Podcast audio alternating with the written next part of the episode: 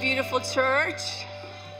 We say hello to those that are watching us online, to our church family, to our lead pastor, Brunton, and his family. They're on a much needed vacation for a few days, so we say hello to them. So, yes, this is the month of what? Women, women of the Bible. All right, it's exciting. Um, of course, we love every month, but this is especially fun. The woman I have chosen for this week is Deborah. And there were some great women to choose from. Whenever you choose um, a character in the Old Testament, you feel like there's got to be a little bit more explanation because how God dealt with the nation of Israel in the Old Testament and how he deals with us in the New Testament after the cross is different. So sometimes when we read stories from the Old Testament, it's like, oh my gosh, these people were crazy. I mean, there's wars and all kinds of uh, things that happen, but we're going to read it just like the Bible tells it, and I won't explain things too much, just enough so that we know what's happening.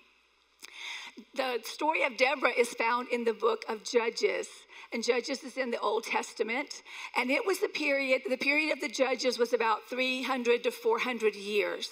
And there were 12 judges in Israel at that time. This was centuries before Christ was to come as a, as a man and live on earth. And the best way I can explain what a judge was in that time was to show you a picture. Do you know what the picture is on the left? What is that a picture of? Our Supreme Court, that's right. There are nine members. This isn't the most recent picture. I don't believe um, Justice Kavanaugh is up there, but it was the first one I came to. And then the woman on the right is, of course, Sandra Day O'Connor. She was the first woman that was appointed to the Supreme Court. She was appointed by President Reagan, and she has since retired, but I believe she's still living. So Deborah is kind of like Justice O'Connor in the fact that she was leading the people of Israel during her judgeship. She lasted for about 40 years. Now, the difference between our Supreme Court and the judges of Israel, of course, there were many differences, but the main is that when we a case comes before the Supreme Court, they all vote on it, judge on it, and they have, have a verdict. But in the judges of Israel, there was one leader. Uh, 11 of them were, were males, and Deborah was the lone female, but they judged for their lifetime, and then they died, and then the Lord would raise up someone else. But in, in this period of Israel's history, as in many periods of Israel's history, there was what I'm going to call a sin cycle. Not a spin cycle, but a sin cycle. And that means that, and I see, I see myself in this sin cycle.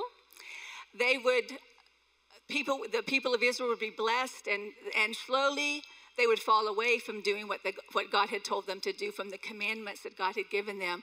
And they would go through a period where God would allow oppression to come so that they would see their need for Him. They would understand what had happened, and they would cry out to God, and then He would send a deliverer, and they would repent, and they would be fine again. The judge would die, the lifetime would be over, and they would start sinning again. So it was a cycle that kept repeating throughout the, the history of the judges and actually on into the Old Testament. But here's a, a, a verse that we'll start with. In those days, there was no king in Israel. Now, of course, this was before King David. Everyone did what was right in their own eyes. That could actually be a verse of what's happening today. Everyone kind of does what's right in their own eyes. And this, of course, was not the thing to do. Now, Deborah, a prophetess, the wife of Lapidoth, was judging Israel at that time. She used to sit under the palm of Deborah between Ramah and Bethel in the hill country of Ephraim. And the people of Israel came up to her for judging, for judgment. Now, a judge in Israel was the highest position in the land. They were to govern, they were to rule Israel, they were to avenge Israel, and they were to deliver Israel. Those were all round up in the job description. Now, our court system, we have uh, we get vengeance in our court system through the laws and through the administration of justice. But in the Old Testament, vengeance and deliverance was usually fought through wars. It wasn't um, the pronouncing of judgments from a, from a law, it was conquering and being conquered. So Deborah is introduced in the line of judges. She's judge number four. And this is her resume. it says she was a prophetess. And a prophetess is a female prophet. And there were, there were two ways that God dealt with the nation of Israel and the people of the Old Testament. That was through priests. The priests would take, um, the people would come and confess their sins, and they would make sacrifices, animal sacrifices before God to, to take away the sin of the people. That was the priest. And then the prophet was the other office that was found in the Old Testament. And that was a person that had the ability to hear from God in a way that would foretell something that God wanted to do on the earth, or in this case, in the nation of Israel. So she was one of those people that was a prophetess. So that means that she had a relationship. That's the first thing that we need to know about Deborah. She had a relationship with God. And yes, she had a gift from God of foretelling and being able to speak to the people of what God wanted to do. But she had a relationship herself with God, and I love that. The next thing it says about Deborah is that she was the wife of Lapidoth. Just a simple phrase. We don't know we, we can assume that she was a good wife because she was, it was in the position where you would have to be uh, fulfilling all of the laws. But it doesn't say much about it, only that she was a wife. The next it says she was judging, she was a judge. And this was her day job. We do not know if she had physical children herself. The Bible doesn't reveal that. So it's not important to the story if it doesn't tell us. But she was a judge. This is what she did during the day. And judging, like I said, was the highest honor, the highest office in the land. And God saw fit to raise up Deborah to be that, at that highest position. And I love it because Deborah, from, the, from day one, her style of leadership is different from her male, the male judges that came before her and the male judges that came after her. And you know what? That was okay with God. That was what God wanted. And we're going to see later why he wanted that to be. So normally in the Old Testament, when there were people would bring their disputes to court, the courts were held at the at the city gates. And so people coming into the city and leaving the city would stop there and they would hear their, their dispute and it would get settled. There would be a judgment, and then they would have to go and either make reparations or do whatever the judgment was. The judgment was not questioned. But Deborah, we see here, already is delightfully doing it her own way, and she is judging where? Under a palm tree. I love that. I just think that's so I can just see her relaxing, maybe drinking juice, and the people are coming up to her and they're bringing their problems, their disputes, their arguments, every manner of legal case they would bring to Deborah. In fact, she was so known to be there that she had a palm tree named after her. There was a region named after her. So it was kind of like in our country, in our in our time, we have um, boulevards and streets named after. We've got Ronald Reagan Boulevard and Martin Luther King uh, Highway and all these things. Well, this was the palm of Deborah, and I love that she had her own palm tree named after her. So she already had influence with the people because she would give wise judgments. Wise not only because of her gifting, but, but I imagine that that's the kind of woman that she was. Um, something, a, a, quote that Sandra Day O'Connor, the, the first female Supreme Court judge, said. I'm going to read that to you, as I think it refl- reflects also on Deborah. She said, The power that I exert on the Supreme Court depends on the power of my arguments, not on my gender. And I love that. That represents her soundness of mind, her ability to listen to disputes and to render a sound judgment, Sandra Day O'Connor says. And I, that's what I see happening in the life of Deborah. She is a woman that's respected for her wisdom.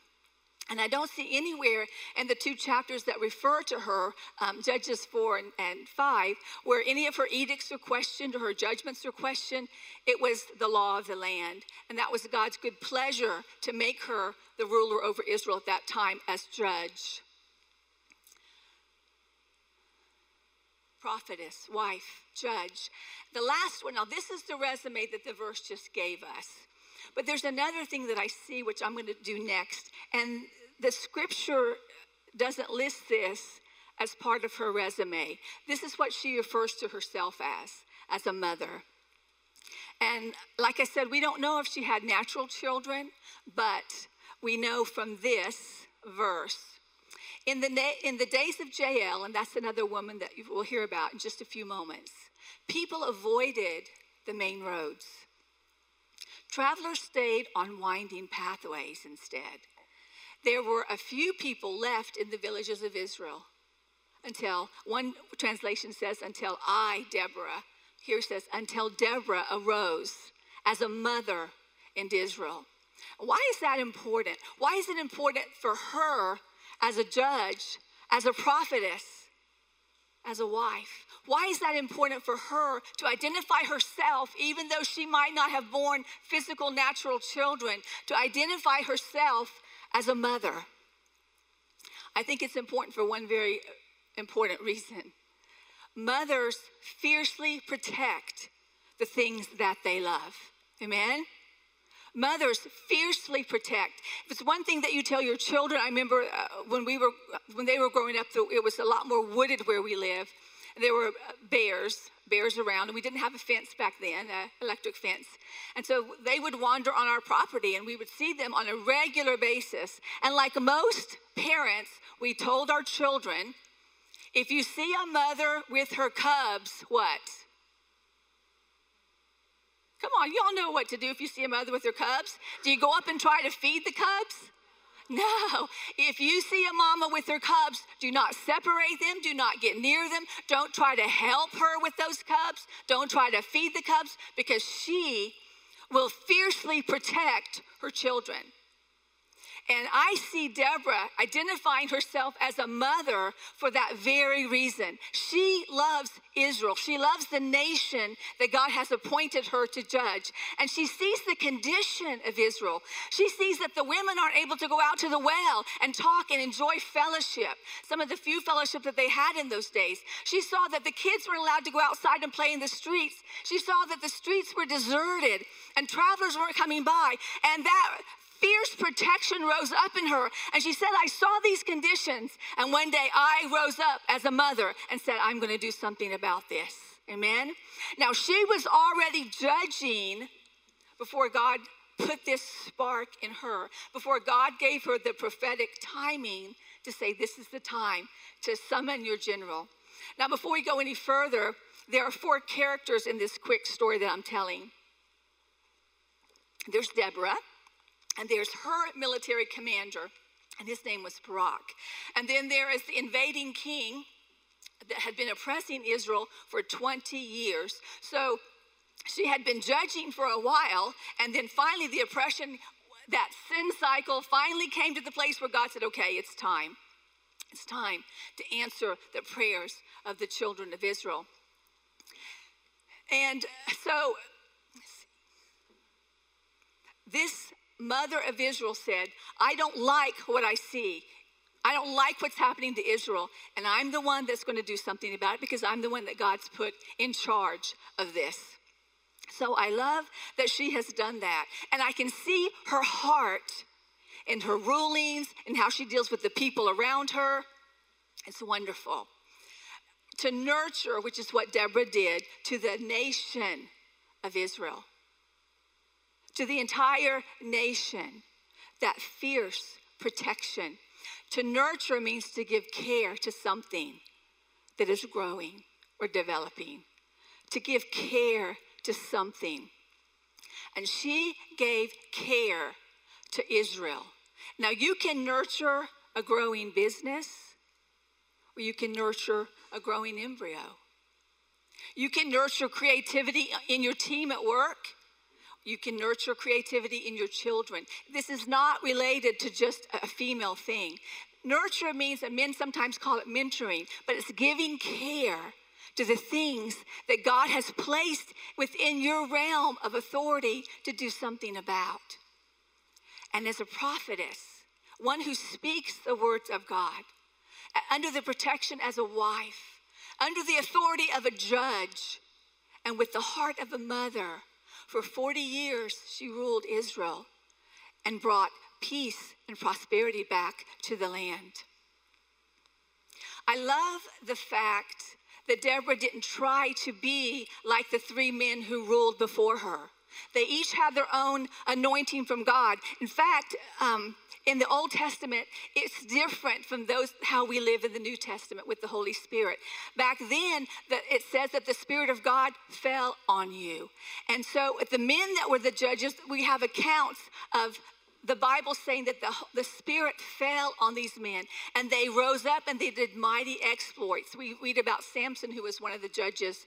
And he, as we know, he was a strong man. But when the Spirit of God would fall on him, his strength became what the Bible says supernatural. And in one battle, it says, and Pastor Mark alluded to this last week, he took a, the jawbone of a donkey that was laying there and in one battle, he himself killed a thousand men in one battle.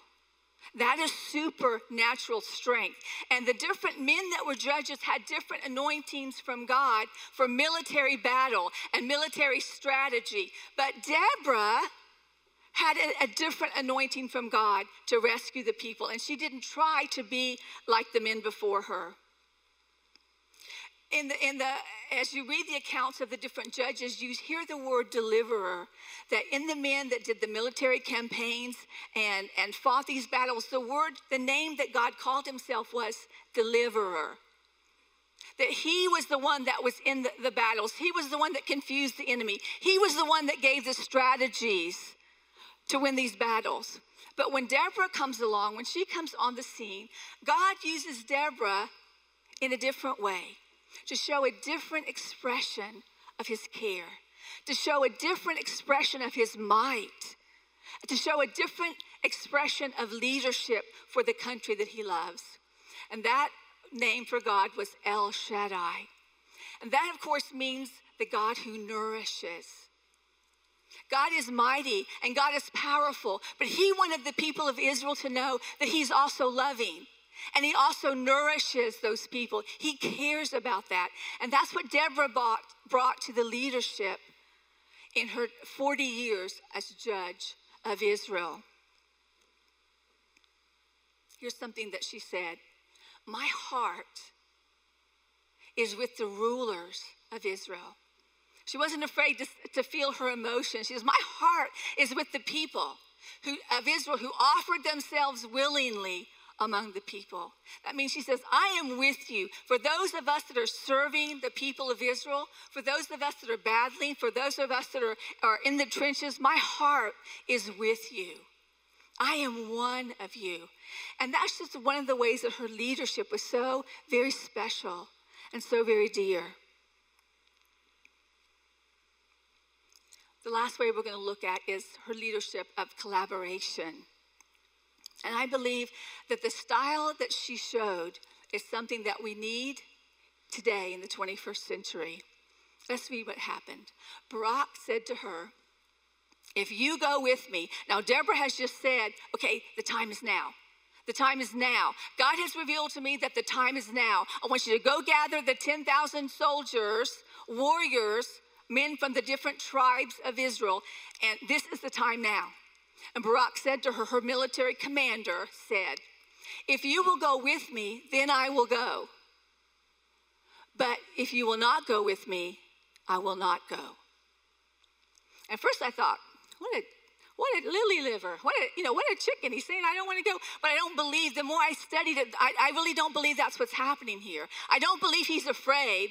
I believe he recognizes that Deborah hears from God and that she that she has insight and counsel and i believe that he wanted that by his side that's what I believe. Because he was a brave warrior. I don't believe he was cowed by Deborah saying, This is the time to go and fight. I believe he wanted the partnership, the collaboration of her gifting with his military might and gifting. And together they would go and set the people of Israel free. She said, I will go with you. However, and I also used to read this like, nanny, nanny, nanny. This is what's going to happen. I don't believe that the way I read it before was true. I believe when she says, however, the way you are going to say, let's go together, will gain you no glory. And back then, I know it's changed today, but back then, men were about seeking honor and glory. And it's not that way today, I know, but it was that way back then, right? Amen? She said, You're not going to get any glory if I go with you. For the Lord will deliver Sisera. Now, Sisera, remember, was the commander of the invading army. The Lord will deliver that commander into the hands of a woman. Now, in that time, that was a shameful thing. That was like a thing of dishonor. He didn't care. And she wasn't even referring to herself. She wasn't trying to get glory. God had already told her and showed her how the battle would end. I see why Barak wanted her to go with him. I think he was a wise man. Then Deborah got up and she went with him to the battle. Collaboration means that you work with someone else or two someone else's or three someone else's to get a job done, to see a purpose fulfilled. Collaboration means you don't have to be the one that gets the glory. Collaboration means you bring your gift, I'll bring my gift, we'll put our gifts together, and we'll see this thing finished. That's what Deborah and Barak were. They were collaborators for a purpose. She recognized that her authority was to say, Now is the time to go. This is the time that we fight. Rise up. And she recognized that his authority was to command those men, to get those men to rally round and to go forward into battle. And she didn't try to take over his job. She stayed with her gifting and allowed him to use his gifting. And together, together, we'll see what happens. What can we learn from Deborah's effective, effective leadership style? When we're working with people, we need to respect those people that we consider under us if we're the boss or our, our peers. It doesn't matter. Showing honor is how we get things done. Now, I'm not talking about sucking up to the boss or sucking up to people. I'm talking about genuinely showing respect. She showed her commander the respect he deserved. And he, in a culture where it is unthinkable, showed her the respect as the leader and the one that God anointed to rule Israel. He showed her respect. And together, they honored. They set a pattern of honor and respect for each other. I think that's the key to going forward in any endeavor because we can't do it ourselves. We can't. We can't win this city for Christ by ourselves. We can't do the things that God's called us to do as a church by ourselves. We need to work together. And to do that, we stand on a platform of honor, respecting the gifts that God has given us. No one person has all the gifts. We have one, we have two, maybe three, but we don't have them all. And we need to honor the gifts and the callings that God has placed in the men and the women that we serve with. Not trying to seek honor for ourselves, but giving respect to the people that are linking arms with us to serve. I love that. I love it. Purpose, shared purpose, the reason for which something is done. They had a shared purpose to rout the enemy out of their country so that the children could play, so that the families could live in peace, so there could be prosperity and commerce. That was their shared purpose. And that purpose was greater than, well, you're not the boss of me, and I'm telling you what to do. Their short shared purpose to see their country set free was what helped them walk together in collaboration. Shared purpose. If you are in a family, if you have a wife, if you have, uh, have a husband, you have a shared purpose. And that purpose is for your family to glorify God in everything you see, do, in everything you say, in the occupation that you have, in where you send your children to college, and what they decide to do for their chosen career. It's about serving God. And a shared purpose as a husband and a wife as a mother, as a father, that shared purpose is our job is to put away the works of darkness and to invite the king of, of, of the world into our family.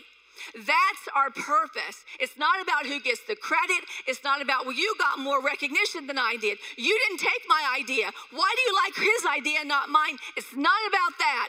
It's about the purpose for which we are created. It's about the purpose God has called us to.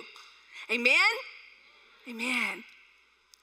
I've always had this thing stirring inside me that the answer is men and women working together.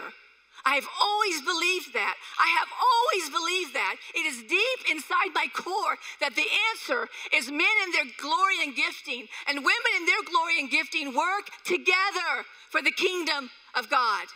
Amen? And Deborah and Barak are a perfect example of collaboration. Giving honor, giving respect, keeping the goal in mind, and not getting sidetracked by petty differences, petty offenses. The goal is to kick out the kingdom of darkness from your family and from any area of this city where we walk. We're going to Apopka. There's a whole nother area that we have to take possession. Not of people, but of, of, of, things that rule and hide in the darkness. And we have to have a shared purpose to make that happen. Amen? All right, let's keep going. When Sisera, that's the enemy military guy, when he was told that Barak had gone up to Mount Tabor he called out all his chariots, 900 chariots of iron. Now, today that's like, you know, an iron chariot, what's the big deal? That was a huge deal back then because the Israelis, the Israelite army, they had 10,000 foot soldiers. And in other verses later on, which we didn't have time to read, it says that the weapons were rusty and not used. The Israelis hadn't even had a sword or a spear. In fact, they had changed their weapons into farming implements. That's how oppressed they were.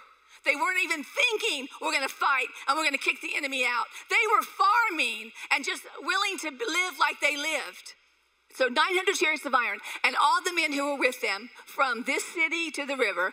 And Deborah said to Barak, Get up, for this is the day. She was the prophetess. She heard the word. This is the time.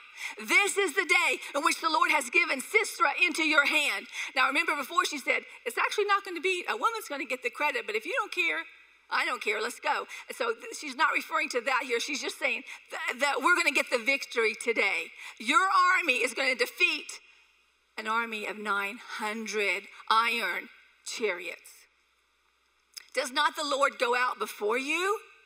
It reminded me so much when I was studying of Joan of Arc. If you've never read Mark Twain's account of the life of Joan of Arc, it is fascinating. Mark Twain does an amazing job of talking about Joan of Arc. But this is what this reminded me of how she led the French army. She was the inspiration for that. Does not the Lord go out before you? And that's exactly what happened. So Barak went down from Mount Tabor with 10,000 men following him. Now, we don't have time, but in the fifth chapter, she writes a poem and it's turned into a song. And in that song, she's praising the people that served. She's also fussing at the tribes that never sent any soldiers. So that she is a true mama. She was scolding them. All right. And the Lord routed Sisera. In fact, it says that there was confusion in the camp, and they started, they just left their chariots and uh, their, their instruments on the ground and all his army before Barak by the edge of the sword. And Sisera got down from his chariot and uh, fled away on foot. And Barak pursued the chariots, and the army of Sisera fell by the edge of the sword. Not a man left. The only man left was Sisera, who had run and hidden in a tent. There was a nomadic people there, And uh, one of the jobs of this woman, Jael, is that her job was to set up the tents. There are these huge tent pegs. I envision, like, remember the old fashioned circuses used to come to town and you see these huge tent pegs that would hold up those big tents? I envision something like that. So Sisera had snuck off. To, he was tired. I mean, yeah. So he had snuck off and he was he had gone to this tent. She's like, "Come on in. Take a nap. Let me give you something to drink." And he fell asleep. And this woman, this is PG, so if you have children, she takes that tent peg and while he's sleeping, it's a fascinating story. If you guys like war stories, you need to read Judges. And that was it. So that was what was prophesied by Deborah that he would die by the hands of a woman. Okay. Our purpose and our mandate is to destroy the works of the enemy. And if someone is being oppressed, if someone is, is, is under the influence of addiction, if someone is in confusion, they don't care if the help comes from a male or a female. All they care about is that deliverance comes to them, comes to their family, comes to their situation. The last thing is boundaries. No one has unlimited authority except God. No one of us has all the gifts. We need each other. We need each other to do what God has called us to do. Paul says in Corinthians, but we will not boast beyond measure, but within the boundaries which God has appointed us, which reach even you. When we go beyond what God has gifted us to do or we have permission to do, we don't have God's grace to do it. We don't have God's grace to do it. Sometimes in our culture, we think, I'm just going to go, I'm going to do the best I can do, I'm going to go for it. And we don't stay in our lane. We're over in somebody else's lane who has the gifting for it who has the anointing for, and we're just now in the way. Stay in your lane. Stay within the boundaries that God has given you. If He's given you a gift or gifts, use them. Use them to the fullest extent of your ability. But where you don't have ability, where you don't have gifting, where you don't have authority, where you don't have anointing, where you don't have permission, get out of the way and let someone who has permission who has the anointing, who has the authority, move in that area. And together, we will do what God has called us to do. Amen? Amen. We're not all gifted the same, and we don't all have the same measure of faith. We don't. Sometimes you will have the faith to go, you know what, I think we can we can go and, and, and meet with this person. I think that well, God will grant us favor. I might be going, what? Kind of like Barak did. He's like, well, you go with me. There was no shame in him saying, you go with me. She had the faith for it. And if you have the faith for something wonderful, we don't all have the same measure of faith, but we've all been called to do the same works that Jesus commissioned us all to do. If you will stand with me, please, I'll try to close on time.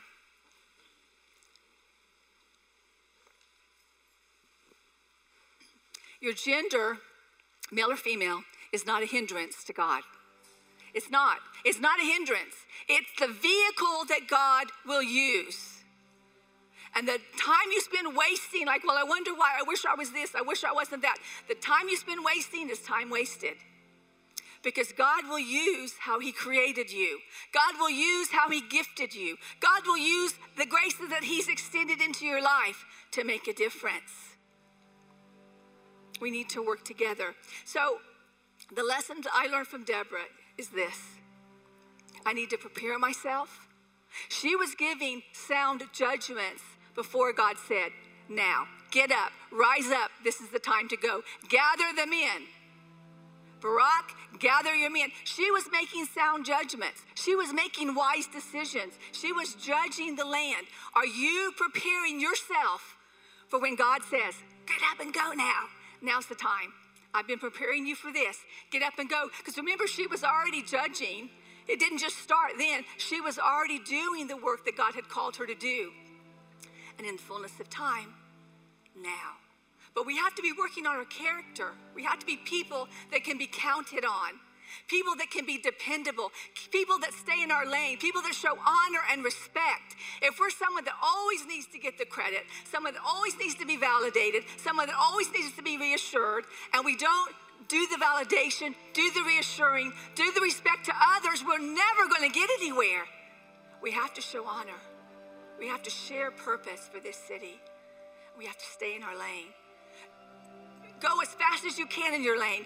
Go as, as be as mighty as you can, but don't go in somebody else's way. What we've been gifted to do, what we have the authority to do, let's do it with all of our might. Amen. Pastor David is going to come out and pray with us. Do you know that we love you? Do we, you know that we want the best for every family, every husband, every wife, every parent, every child? You are our family. And we would be remiss if we don't remind you what God's called us to do in this city, in this church. So thank you for coming. We're going to have Pastor David close. Thank you, Dr. Crystal. And also, we would like to know, inquiring minds would like to know where is the address of your palm tree. Seriously, tell it. No. Um, what an amazing example that God can raise up from a place that's been destitute and, and ruined. And it, to me, it's just an example of sometimes we feel like we've been ruined, we've been destitute, and God can still raise up out of us incredible things. So let's pray together. Lord, we thank you for Deborah as an example, uh, someone who can be so well balanced and hear so clearly the Spirit of God in their life. Lord, make us more like her in that way where we make room for people in their gifting and we recognize that we need each other and we need to recognize where we need to be. Uh, but more than anything, Lord, we thank you that you sent your son to take our place on the cross, and he makes everything possible for this life. We thank you in Jesus' mighty name. Amen. Don't forget, women, we have a women's encounter on the 9th of November, and we love you guys. We'll see you next week.